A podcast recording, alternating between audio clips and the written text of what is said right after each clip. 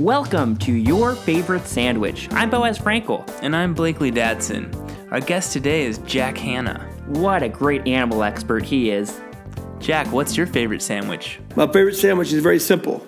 I have, I have this big old long piece of bread, a foot long. I put ham and turkey on there. I put cheese on there. I put lettuce, tomato, and olives on there. I'm very critical about the olives. If the pickles are good, I do those kind of pickles, whatever those pickles were. I'm not sure about pickles.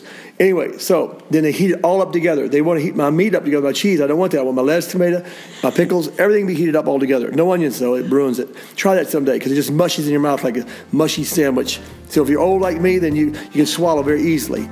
Thanks, Jack.